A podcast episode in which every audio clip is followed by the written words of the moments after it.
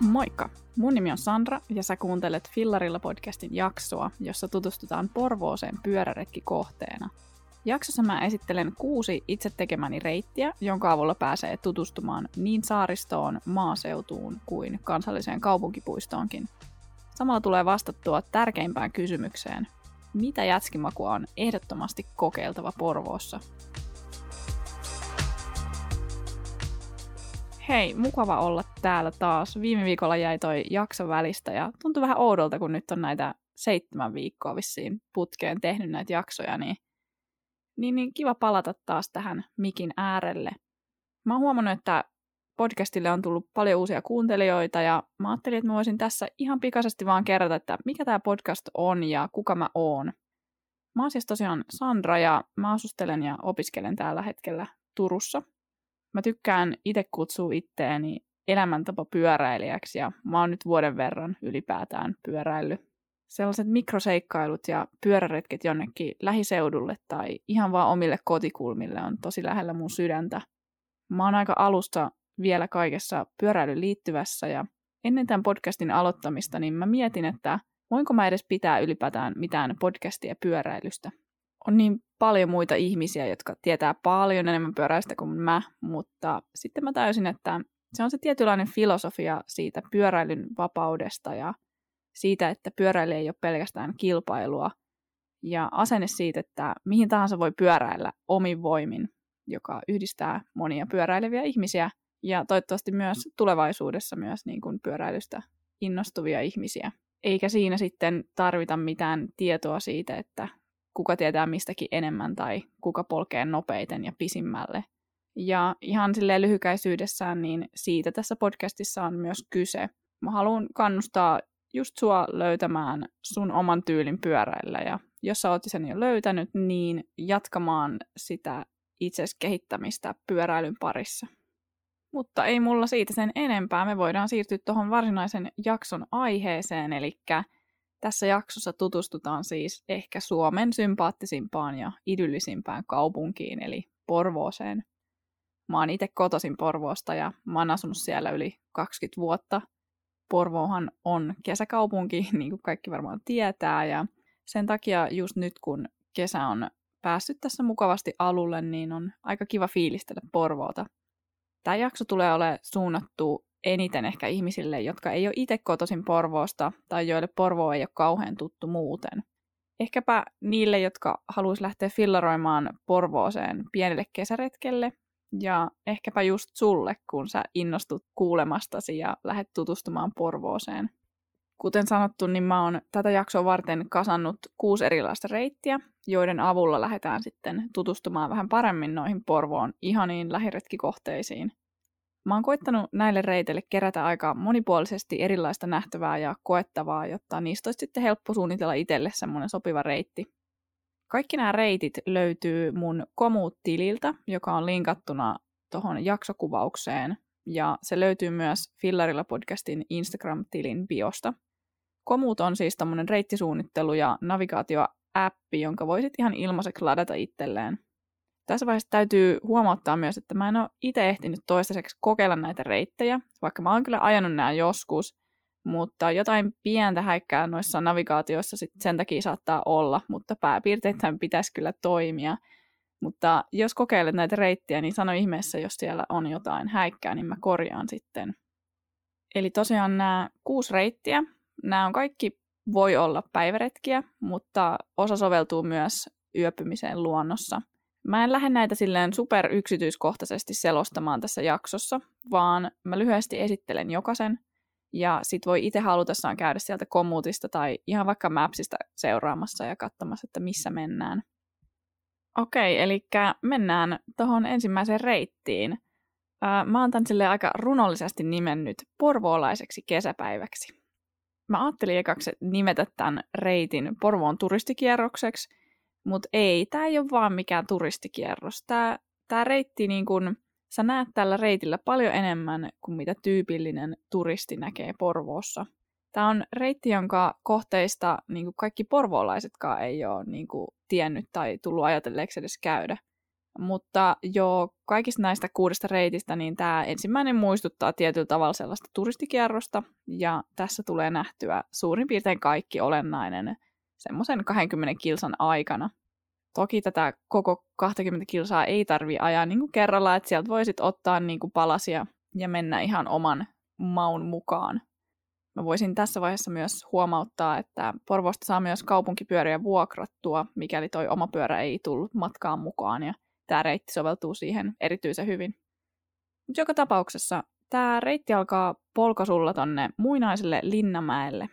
Toi Linnamäki on semmonen iso mäki Porvoon tai vanhan Porvoon laidalla ja siellä menee semmoisia vallihautoja. Siellä on joskus ollut ä, aikoinaan linna. Nyt siitä ei kylläkään ole tietoakaan. Hieno paikka se on joka tapauksessa ja siellä on tosi hienot maisemat vanhan kaupungin yli. Siellä varsinaisella mäellä ei saa pyöräillä. Sen kupeessa menee kuitenkin semmoisia ihania hiekkateitä ja pelloilla laiduntaa hevoset ja ylämaan karja. Matkalla tulee vastaan useita jätskikiskoja, mutta paras on vanhan Porvoon jäätelötehtaan jätskifillarit tai sitten siinä vanhan tykin kupeessa oleva jätskikioski. Ja nyt kuunnelkaa, mulla on tosi tärkeää asiaa. Muista maistaa basilikajätskiä. Siis basilika on hyvää, jätski on hyvää, mutta mä en olisi koskaan uskonut, että basilikajätski on hyvää. Nämä jätskimaut valitettavasti siellä kiskalla ja fillareissa vaihtelee, mutta jos saat käsiä sitä basilikajätskiä, niin muista lähettää mulle siitä kuva, niin mä voin täältä Turusta siitä unelmoida. Loput tästä reitistä on ehkä vähemmän semmoista turistikierrosta ja enemmän paikallisten kesänviettopaikkoja.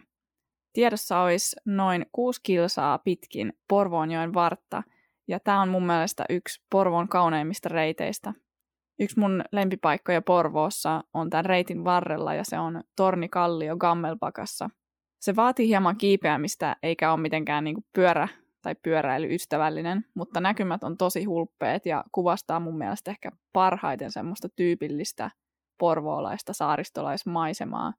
Tämän tien päätepiste on Hamarin venesatama, jossa voi sitten jälleen hemmotella itseään vähän jätskillä tai ruualla. Viimeisenä varsinaisena kohteena tällä reitillä meillä on Sikosaari, jota voi myös tuolta Tornikalliolta ihailla – Sikosaaressa ehkä parasta on se, miten sinne mennään, koska siinä matkalla on useampi semmoinen tosi sympaattinen puinen silta semmoisten pitkien kaislikkojen keskellä. Ja sitten niiden, jotenkin kun sieltä ajaa, niin sitten vaan tulee jotenkin kauhean hyvä fiilis. Joten mä suosittelen edes niinku ajamaan niiden siltojen niinku yli Sikosaaren puolelle.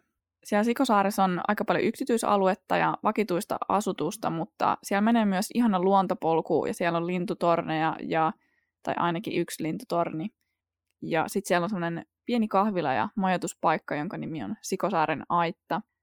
Sitten jos haluaa muuten vaan käydä siellä kurkkaamassa, niin tämä reitti vie semmoisen erään laiturin nokkaan, jossa on myös muuan pyöräilypodcastin profiilikuva otettu. Eli se on jo ihan nähtävyys jo itsessään. Mutta semmoinen oli ensimmäinen reitti, porvoolainen kesäpäivä. Mennäänpä seuraavaan reittiin. Tämäkin reitti seuraa Porvoon jokea, mutta tällä kertaa lähdetään pohjoiseen ja maalaismaisemiin. Tämä reitti on semmoinen parikymmentä kilsaa peltojen keskellä. Monin paikoin on semmoisia ihania jokimaisemia. Ja kun mä tuossa äskeisessä reitissä sanoin, että sieltä Tornikalliolta näkee sitä tyypillisintä porvoolaista maisemaa, niin tämä on sitten se toinen puoli siitä, että on se saaristo ja sitten on se maaseutu ja joki, voi, voi kutsua, että jokilaakso. Mä en ole ihan varma näistä termeistä, mutta mä sanon, että jokilaakso, se kuulostaa hyvältä.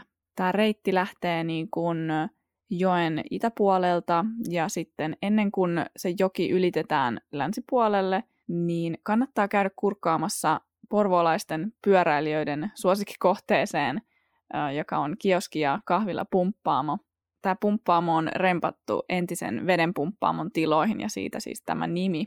Ja sekin on tietysti sijaitsee siinä joen varrella.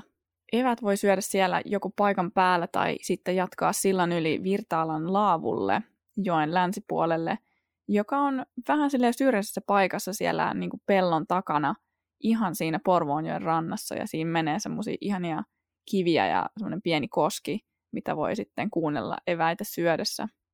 Siinä on myös nuotiopaikka, mutta tuskinpa mitään puuhuoltoa, ja se ei myöskään ole niin periaatteessa laavu, koska siinä ei ole kattoa, vaan se on vähän sellainen niin kota ilman kattoa. Mutta loput tästä matkasta sitten kulkee joen länsipuolella, ja mä rakastan erityisesti niitä maisemia vanhan Porvoon suuntaan, kun me saavutaan niin kuin tästä suunnasta Porvooseen. Siinä tulee myös vastaan maailman sympaattisen entinen junarata, jossa noin vanhat junat ja kiskot muistuttaa meitä menneistä ajoista. Se on myös todella sympaattinen kuvauskohde. Mutta mikäli maaseudun rauhaa haluaa, niin suosittelen, että käy polkemassa tämän reitin. Erityisesti auringonlaskun aikaan. Täällä aurinko maalaa ton jokilaakson jotenkin niin ihanan näköisesti. Mä voin vaikka, tai mulla on siis tarkoitus, että mä pistän näitä kuvia näistä reiteistä tonne Instaan, niin sieltä näkee sitten vähän, että millaisia millaisia reittejä, millaisia paikkoja tulee vastaan. Mutta me voidaan mennä tässä jo kolmanteen reittiin, joka on mun mielestä kyllä yksi niin kuin Porvoon saariston helmistä. Ja tämä reitti soveltuu hyvin myös telttailuun, tai mun mielestä ehkä paremmin riippumattoiluun. Eli tällä reitillä me päästään ihanaan Emäsalon saareen, jossa ensimmäinen nähtävyys mun mielestä on jo Emäsalon silta. Se silta on niin kuin varsin korkea ja pelkästään siitä on niin kuin mun mielestä jo aika hulppeet näkymät mä muistan, kun mä ajoin ton autolla ekaa kertaa ja mä en tiennyt mitä odottaa, niin musta tuntuu, että se silta vie mut johonkin taivaisiin asti. Emäsalossa on itse asiassa kaksi ihanaa yöpymispaikkaa. Siellä on Sturnesudden ja sitten siellä on Varlaksudden. Ja ne molemmat on UVin, eli Uudenmaan virkistysalueyhdistyksen hoitamia paikkoja. Ja niissä on kyllä tosi hyvät oltavat. Molemmissa on hyvät tulistelupaikat ja ulkokäymälät. Tämä ensimmäinen Sturnesudden tulee ekana vastaan, kun ylitetään silta, ja se on tosi upealla paikalla, semmoisen niemen kärjessä. Ja maasto on siellä aika epätasasta, joten hyvää telttapaikkaa voi olla vähän haastava löytää, mutta sen sijaan se on aivan täydellinen riippumatta retkeilijöille, koska sopivia ripustuspuita riittää ja epätasaisuudesta ei tarvi välittää. Siellä pääsee esimerkiksi ihan siihen niin kuin, tavallaan meren ääreen semmoiseen suojaiseen paikkaan riippumaton kanssa, mikäli niin haluaa. Tämä toinen paikka, Varlaksudden, se sijaitsee ihan siellä Emäsalon kärjessä, ja näkymät on sieltä aika paljon erilaisia kuin tuolta Sturnesuddenilta. Tämä sijaitsee noin 26 kilsaa Porvoon keskustasta. Nyt ollaan jo sen verran pitkällä tuolla saaristossa, että sieltä näkyykin vaan pelkkää aavaa merta – ihan sieltä rannalta voi varmasti olla vaikea löytää telttapaikkaa, koska se on niin kivikkoista ja semmoista röpelöistä, mutta mä oon siinä parkkipaikan lähistöllä telttailijoihin kyllä törmännyt. Molemmat nämä alueet on periaatteessa siis tosi pieniä, eli ne on vaan tavallaan semmoisia virkistysalueita, eli siellä ei varsinaisesti mitään luontopolkuja tai muuta mene, mutta maisemat on ainakin kyllä sen arvosia. Huono puoli Emäsalossa on se, että siellä on tosi paljon vakituista asutusta ja ne, jotka asuu siellä paikalliset, niin ajaa aika kovaa niillä semmoisilla mutkittelevilla ja mäkisillä teillä. Molempien alueiden vieressä on myös parkkipaikka aika lähellä, tai siis todella lähellä, niin se monesti innostaa erityisesti noita nuoria tulemaan sinne vähän tulistelemaan ja nauttimaan virvokkeita tuommoisina erityisesti niin kuin lämpiminä kesäöinä jos eläimistä tykkää, niin Emäsalossa kyllä törmää aina johonkin eläimeen. että sieltä löytyy kyllä niin kuin kaikkea. Siellä on peuroja ja hirviä ja kettuja ja no eikö siinä nyt ollut suurin piirtein kaikki Suomen olennaisimmat eläimet. Mutta joo, jos haluaa tota, päästä vähän telttailemaan, riippumattoilemaan ja yöpymään tuommoisessa niin merellisissä tunnelmissa, niin voin kyllä suositella tota Emäsalon ää, molempia näistä paikoista. Meidän neljäs reitti on semmoinen 10 kilsan polkasu Holkenin laavulle, jossa voi siis myös halutessaan yöpyä. Tämä Holkenin laavu sijaitsee semmoisen pienen, tosi sympaattisen järven laidalla, ja sinne pääsee pyöräilemään semmoisia ihania porvolaisia metsiä pitkin. Mä pyöräilin ton reitin tuossa vähän aikaa sitten, ja ai että miten ihanalta tuntui polkea siellä metsän keskellä kaukana kaikista autoista ja liikenteestä. Se tie on myös pääosin semmoista hyväkuntoista hiekkatietä ja siellä on myös paljon semmoista niin kuin haketta levitetty sinne.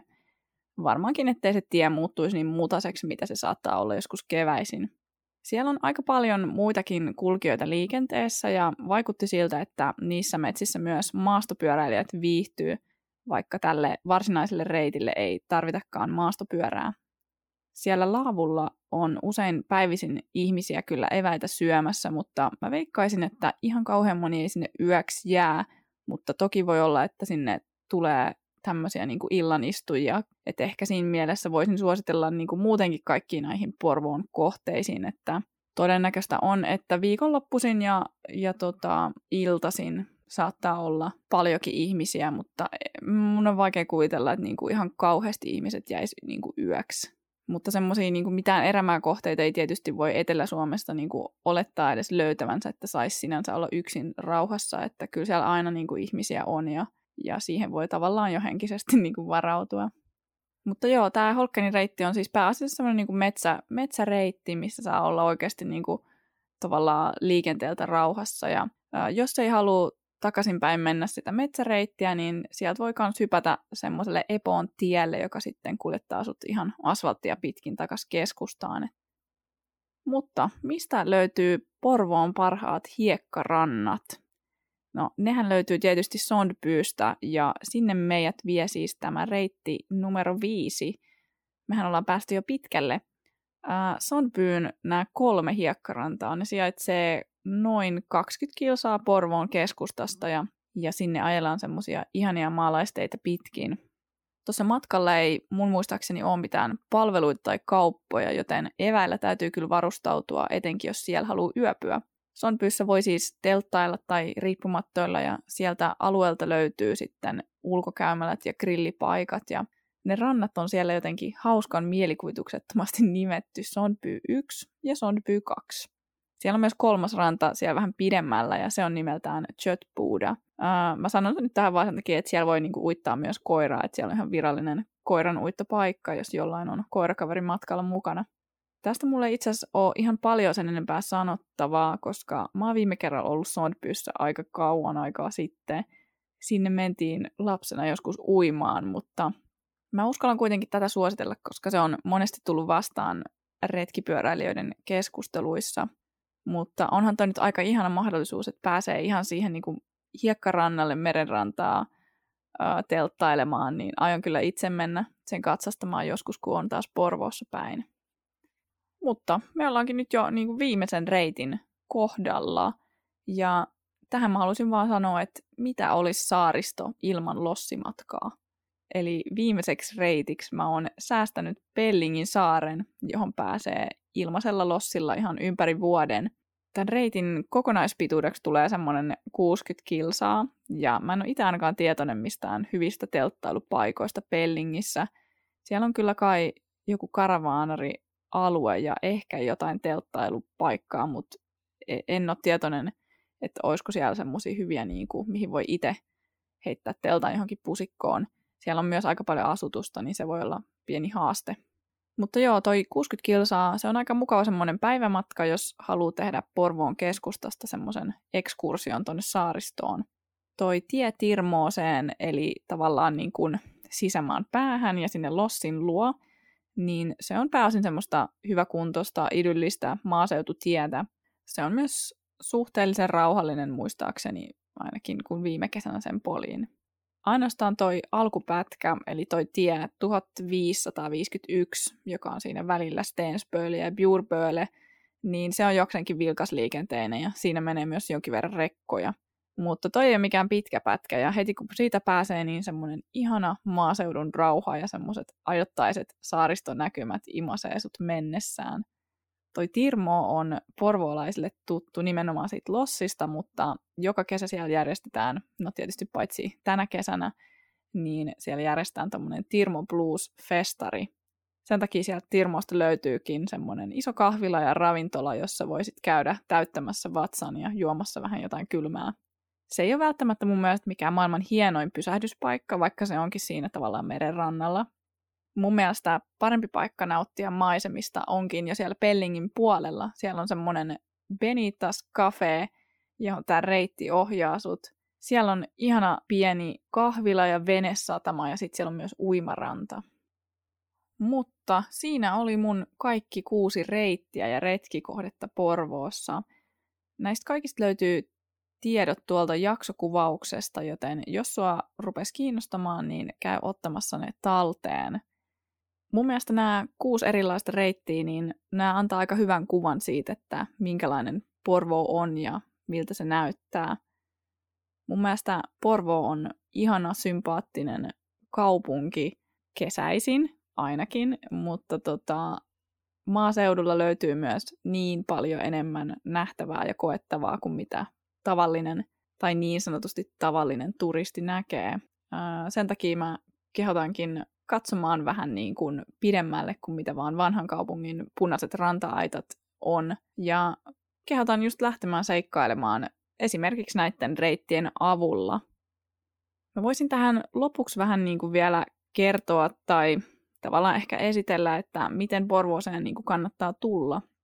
Suosituin reitti taitaa varmaan olla toi Helsinki-Porvoo-reitti ja ihan hyvästä syystä. Mäkin pääsin eka kertaa ton pyöräilemään ihan muutama viikko sitten ja mä olin kyllä tosi positiivisesti yllättynyt, kuinka mukava se oli ajaa.